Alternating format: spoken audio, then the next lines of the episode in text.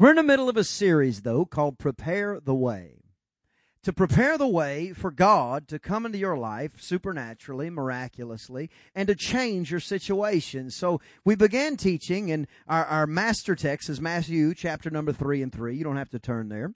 Matthew 3 and 3. But the end of that scripture says, Prepare the way of the Lord, make his paths straight prepare the way of the Lord, make his path straight. Now, this is a metaphor for a, uh, a custom where uh, you would go and you would send a team in front of a king, and the king would be traveling from one kingdom to another or whatever, and you would send a team in front of the king to take the high parts of the road, make them low, take the low parts of the road, make them high, and get rid of all the potholes so that you would be preparing the way for the king who's traveling in your direction. And the reason you would do that would be so that the king would get there not only on time, but that the king would also get there comfortable, not worried and, and beat up and all these other things. So for you and for me, it's our responsibility. No, it's really our opportunity to prepare the way for God to show up supernaturally in our life. We began by teaching what Jesus said, where he said, make the tree good or make the tree evil, meaning you as a Christian, there should be things about your life that are different than they were before you became a Christian.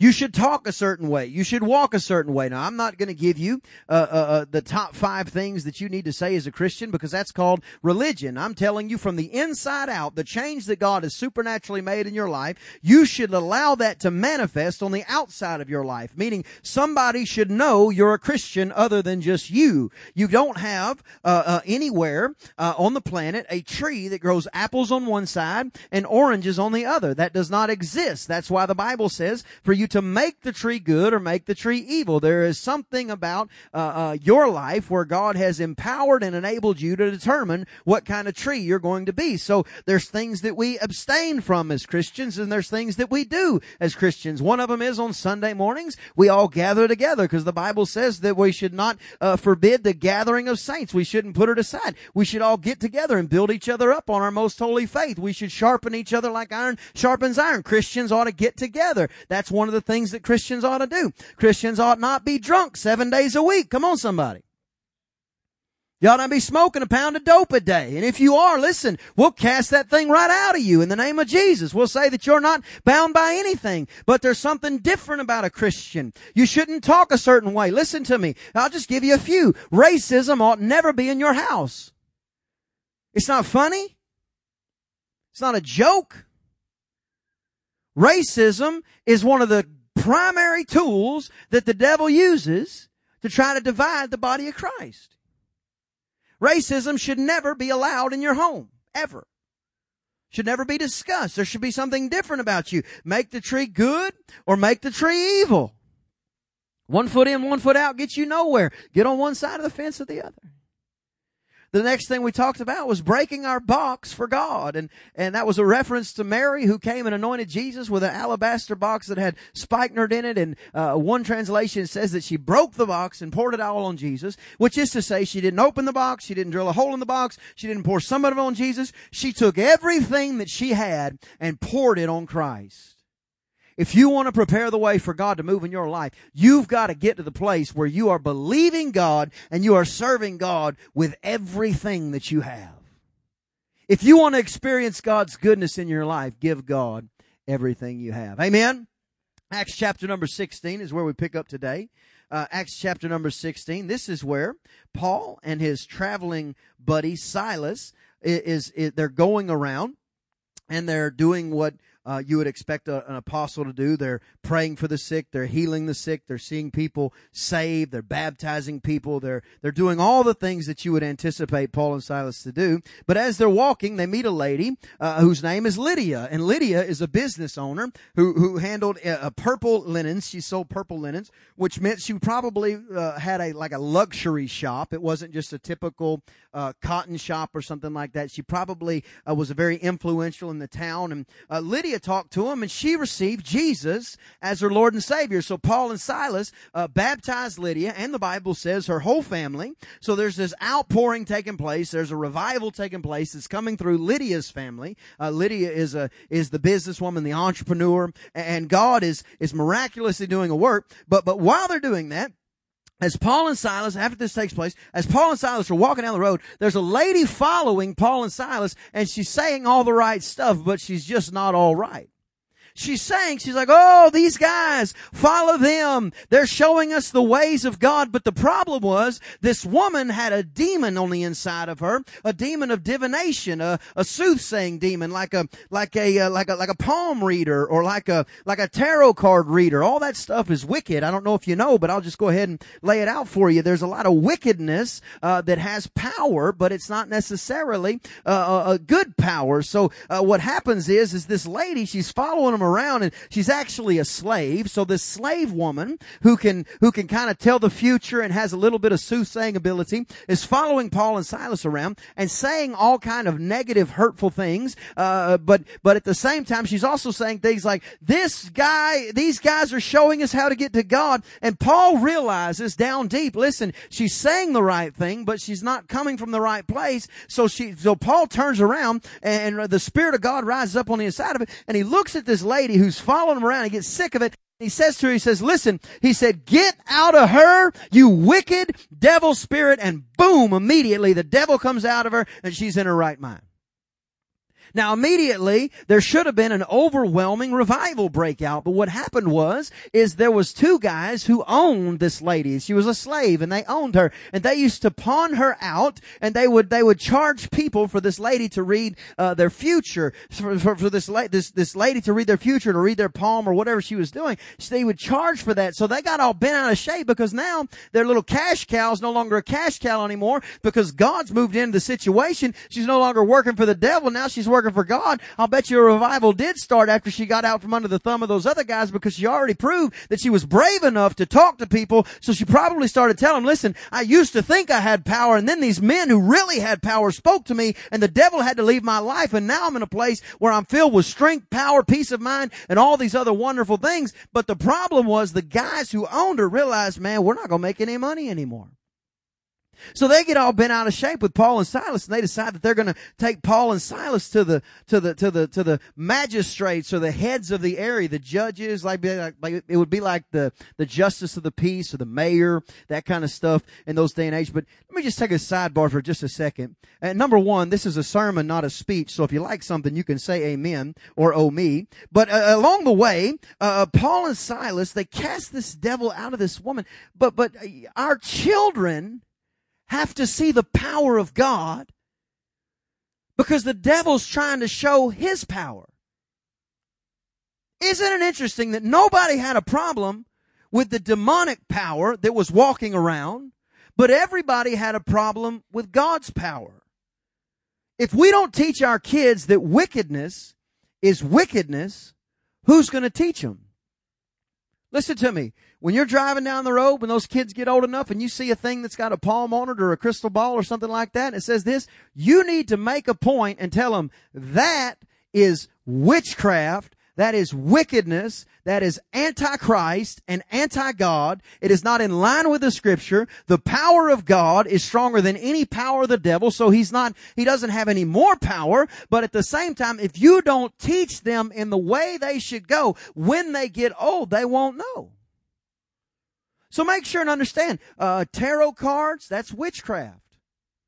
If you're looking at a deck of cards to determine what you should do with your life, Listen, God didn't give you a deck of cards. He gave you some leather and paper and put a bunch of words on it and told us that it's going to give us the keys to the kingdom. God's going to give us the keys to the kingdom and we can utilize that for everything.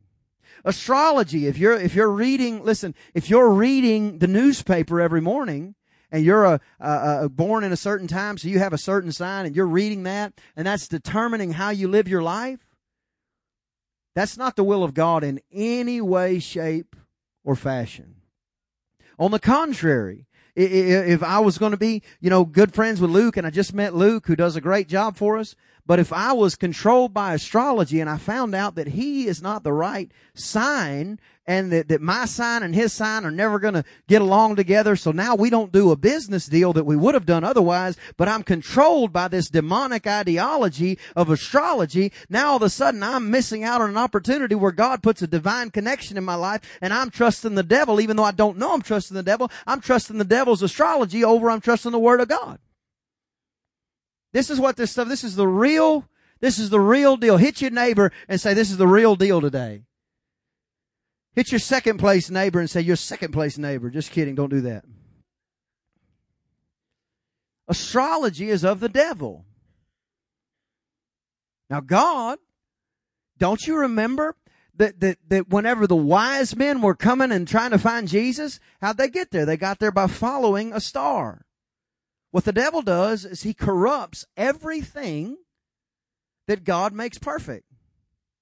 God didn't say don't get drunk. He said don't get drunk with alcohol, but be drunk in the spirit. So what the devil does is he takes what God established, he perverts it, and then he tries to tell you that it's the same thing.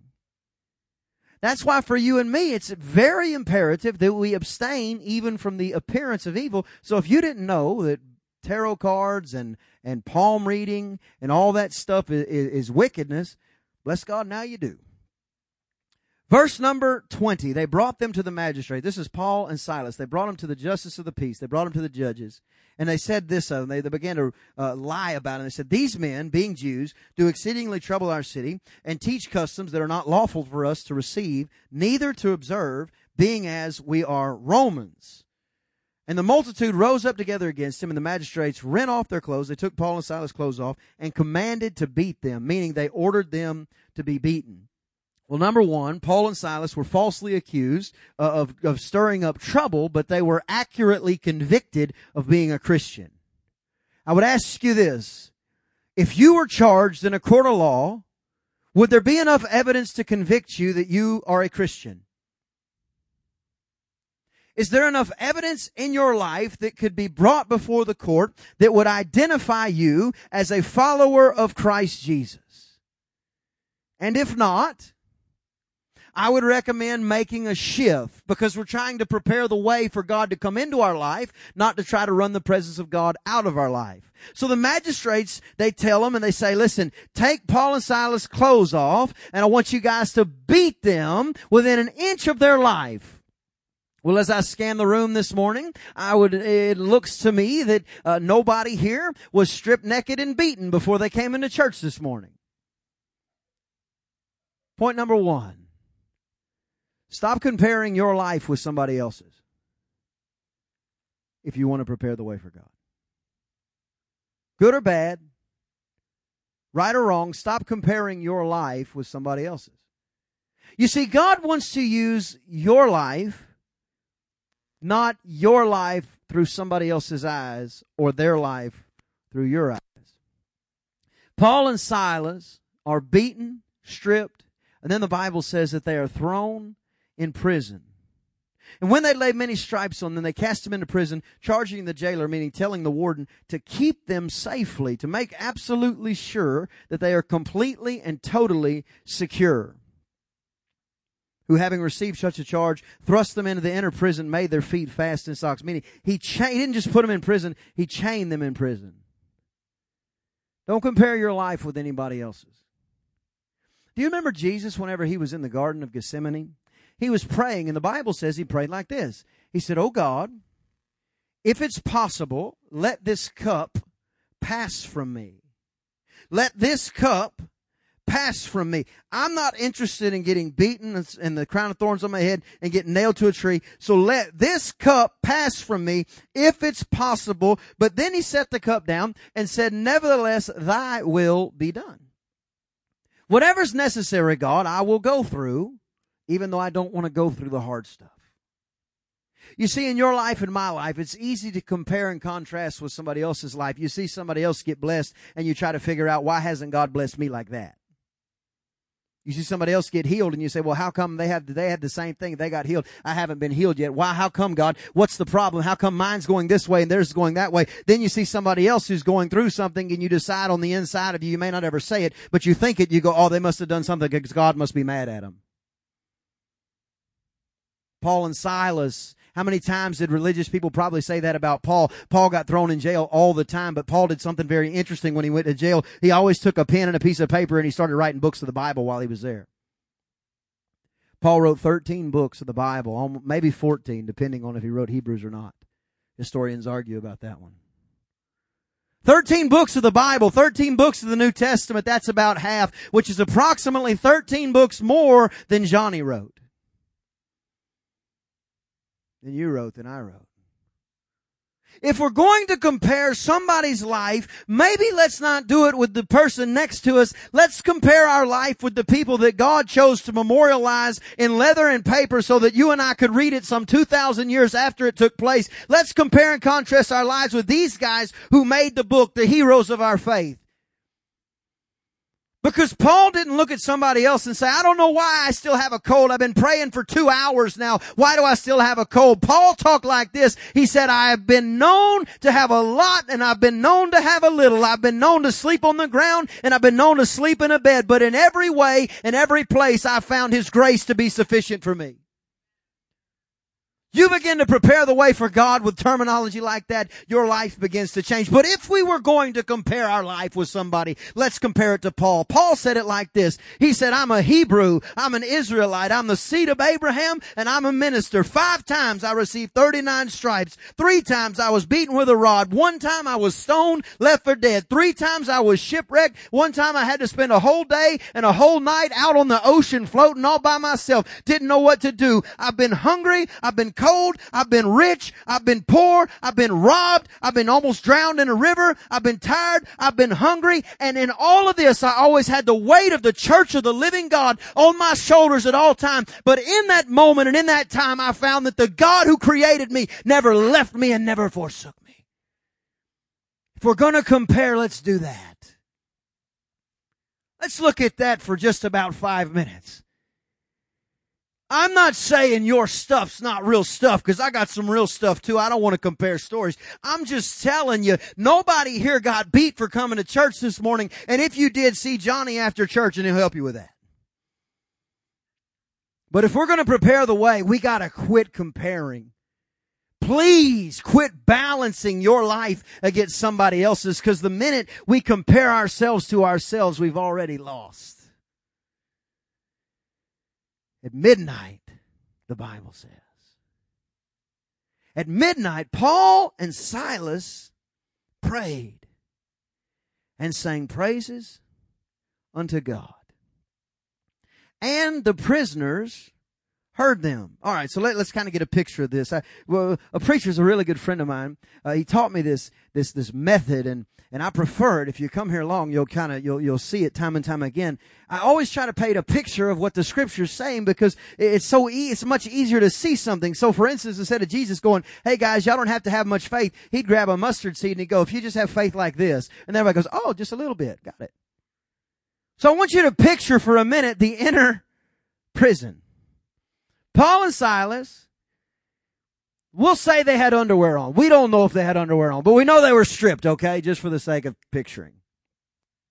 So they're walking in almost naked, beaten within an inch of their life because Romans were really good at beating people walking in and Paul and Silas are sitting there and I can even picture them. The jailer's going this way, come this way. And they're probably jerking them around and moving them. And I could hear Paul saying, Oh, thank you, brother. Thank you for showing me to my chair. Can I have a pen and paper? Maybe can I get a candle? This is one of those places I like to write. Is it, is it okay if I just write in here? And the, the jailer's saying, you're not writing anywhere. And, and Silas is going, Oh, Paul, how are we going to write some Bible if we're in here? This doesn't make any sense. And the jailer says, you guys get down right here. He takes their hands and he takes their feet and he puts them in stocks and if I had to guess, he probably made them kind of tight because the magistrates, his bosses, told him, don't you let these two guys go. If you let these two guys go, we're going to have your head on a platter. So they said, Paul and Silas, you're going to get right here. And they chained their feet down and they chained their hands down and they did all this stuff. So Paul and Silas are sitting there and it's about 1130 at night now. And Paul and Silas are sitting there. They can't move. They can't do anything. And they uh, said, Paul looks at Silas and said, Paul, I sure wish I hadn't tied my feet down because I know I'm beaten and I know I don't have any clothes on, but Lord, I feel like dancing in front of the Lord. Silas looks at Paul and says, yeah, Paul, me too, man. If they hadn't had my hands uh, tied down right now, I'd be lifting my hands because the Bible says that we lift our heart with our hands and I would just be waving my hands and, and magnifying God and it would just be unbelievable. And while old Silas is trying to lift his hands and maybe he's even telling him a joke about Samson or Goliath or something and everything's just okay with them because they lived their life this way. They weren't playing pity pat with God. They were serious Christians and they're sitting there and old Silas, he begins to lift his hand and he's kind of old school. And I come from an old school kind of church and I could see him lifting his hand and maybe he heard that chain rattle a little bit. And he said, Hey, Paul, that thing sounds kind of like a tambourine, man. What say we can't dance? What say we can't lift our hands? But maybe we can just sing in this jail for a little while. And Paul said, well, give me that beat, Silas. Let me see if I can't get something going here. And all of a sudden, Paul starts singing. He says, Oh God, we got beat today. Oh God, we got whipped today. Oh God, don't know where my clothes are. But thank you, Jesus. I still got a breath in my lungs. I still got a tap in my foot. I still got a chain that I can jingle with. And throughout my life, I'm going to magnify you if I'm in prison. I'm going to magnify you if I'm in a pit. And I'm going to magnify you on the mountaintop. But while I'm here, I'm going to make sure everybody knows that the God of heaven and earth is who I serve and no man can take his praise out of my mouth. The Bible says all the prisoners heard them. Somebody ought to hear you magnify God. Your life should echo the praises of God. Your life should echo the praises of a soon coming king. The Bible says, all the prisoners heard him. Let me tell you a brief story. The lady goes to this church. She's filled with the Spirit of God. One of her good friends who didn't go to this church says to her one day off the cuff, and I'm going to butcher the story because I don't remember all the details, but y'all just bear with me. She said something about one of her children having a bad report from the doctor. And immediately, that New Heights church, Holy Spirit filled woman said, no, no, no, we don't receive that in the name of Jesus. We come against that thing in Jesus' name. We don't receive sickness for our children. We receive health from our children. Everything that can be named is underneath the name of Jesus. And we take authority over that right now in Jesus' name. Immediately that lady said, wait a minute How are you talking like that? She said, well, the power of God's on the inside of me. That's how I'm talking like that. Lady and her family now come to our church. In the last month, that lady was filled with the Holy Spirit, the way the book of Acts talks about. In the last month, that lady experienced that God said you can be drunk in the Spirit, but don't be drunk with wine. She experienced being drunk in the Spirit. Said, I didn't even know this stuff was real, y'all. Can I just say this? Let the prisoners hear you because you will set captives free.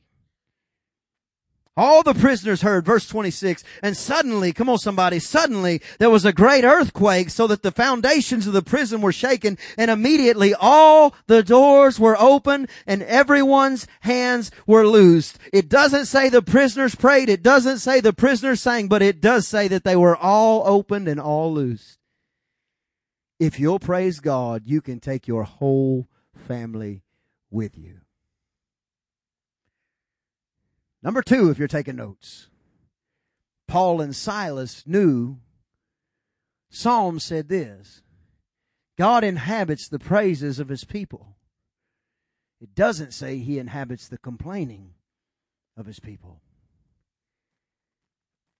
If you find yourself beaten and stripped, Paul still found strength to praise him. If you find yourself beaten and stripped, Paul and Silas still found a way to have a praise and worship session in the middle of a prison because they knew where we praise him, he shows up. I'm not saying he doesn't show up when you have your moment, when you're complaining. We all do it. Crystal pulls me out of the ditch every time. We go to Chick fil A and I drive through Chick fil A and they don't have that peppermint shake yet that they have at the holidays, and I go into a mild state of depression. And I start complaining. And I say, Lord, what happened to the peppermint shake at Chick fil A? And Crystal, Paul, and Silas, me, she said, Brian, he doesn't inhabit the complaining of his people. He inhabits the praises of his people. So Paul and Silas knew one of the X factors in the kingdom. You praise God, you see God. They praise God in the middle of the prison, and everybody's chains were loosed. And the story's good enough to stop right there. But there's more.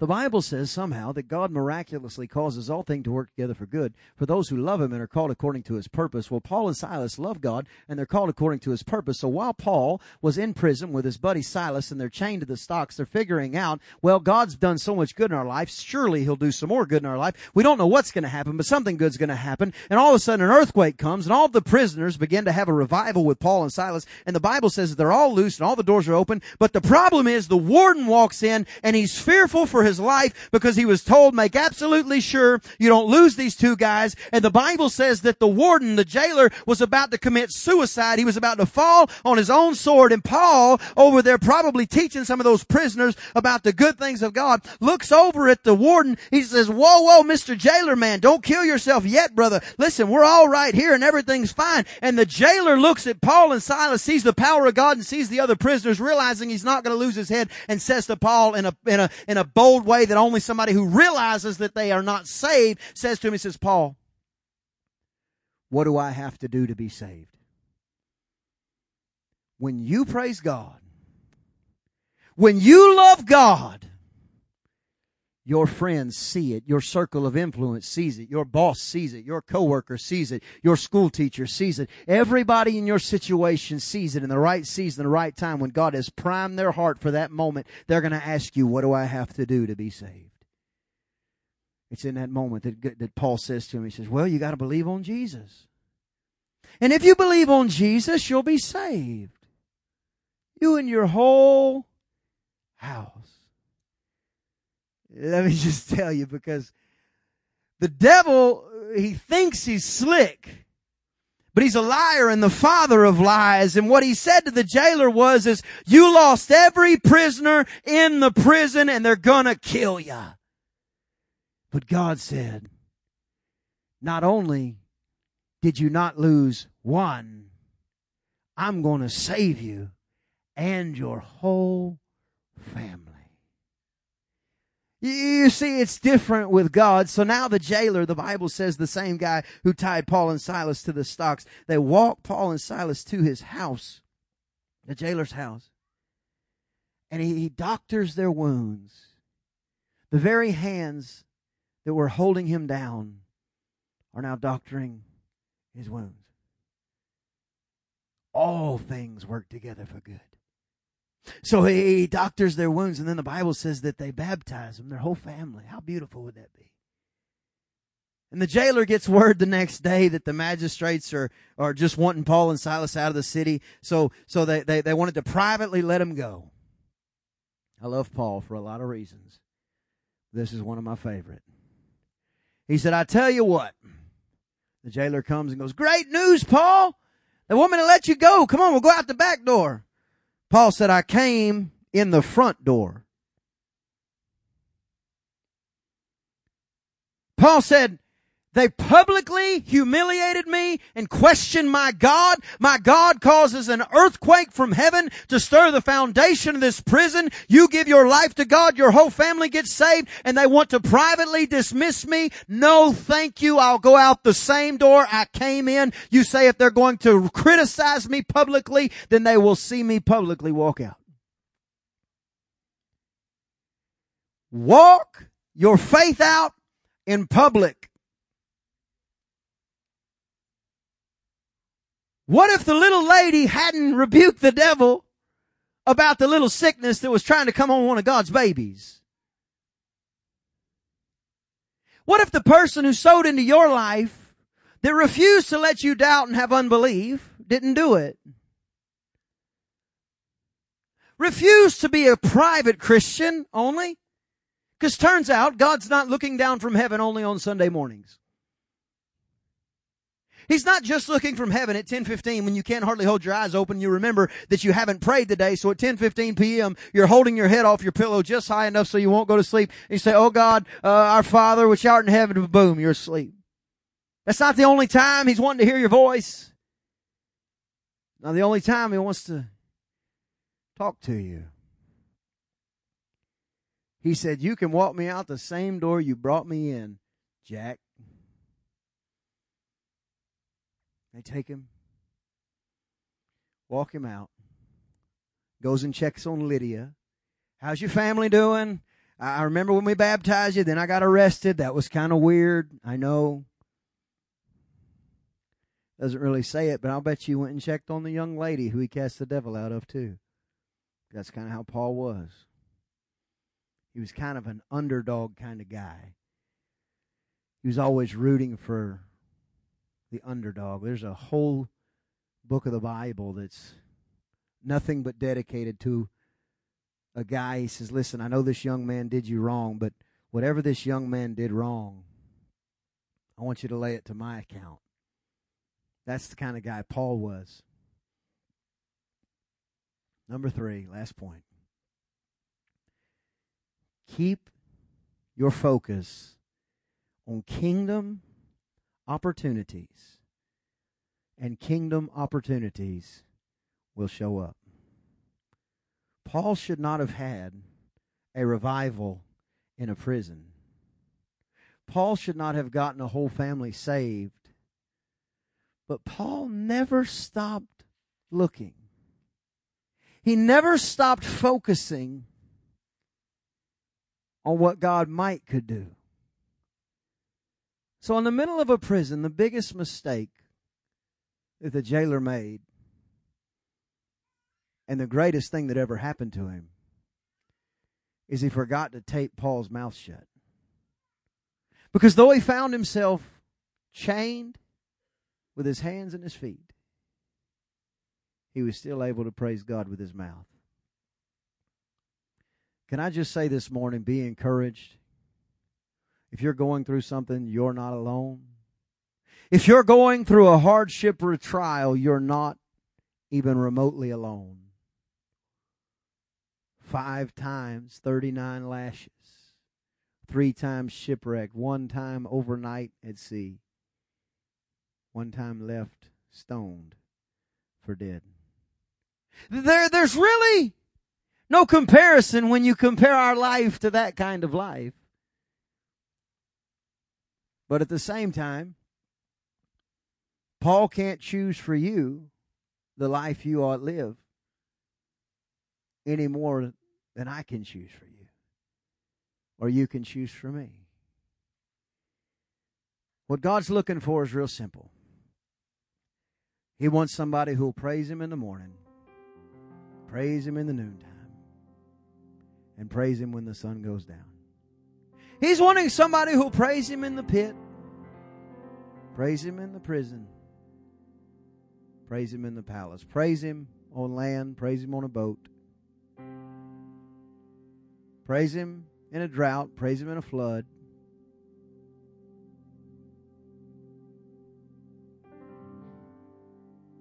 I think the earthquake's coming right now. He's looking for people who will praise him. Almost done. But God God has an outpouring coming for the body of Christ. This week's been a really powerful week for me. I believe God showed me a vision of what's to come. But one of the things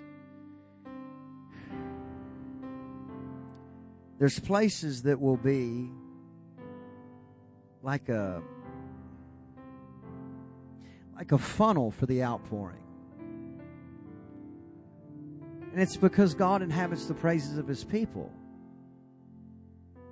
It's because there's still some who haven't bowed their knee to Baal. There's still some who believe in the power of God. This morning at the early service, we had a brother stand up who, who he had cancer eight months ago. This past week, he had his last checkup. He stood up right there and said he's 100% cancer free. God's in the miracle working business. But he's looking for those who stand by faith and say, I'm not giving one inch. And listen to me, when you find yourself giving that inch, get up anyway. The Bible says the righteous fall a thousand times, but listen to me, they get back up. The Ten Commandments were not to prove, they were not so that you would, you know, uh, do everything exactly right. They were to prove that you can't. Moses couldn't even keep the Ten Commandments. He got to carry them around. That doesn't mean we press we don't press towards the mark. We do. Don't play around with sin. But when we find ourselves in the prison, find something to praise God about. And if you can't find anything in the natural, let's just remember that we don't have to go to hell with the devil. Selah. Let's pray.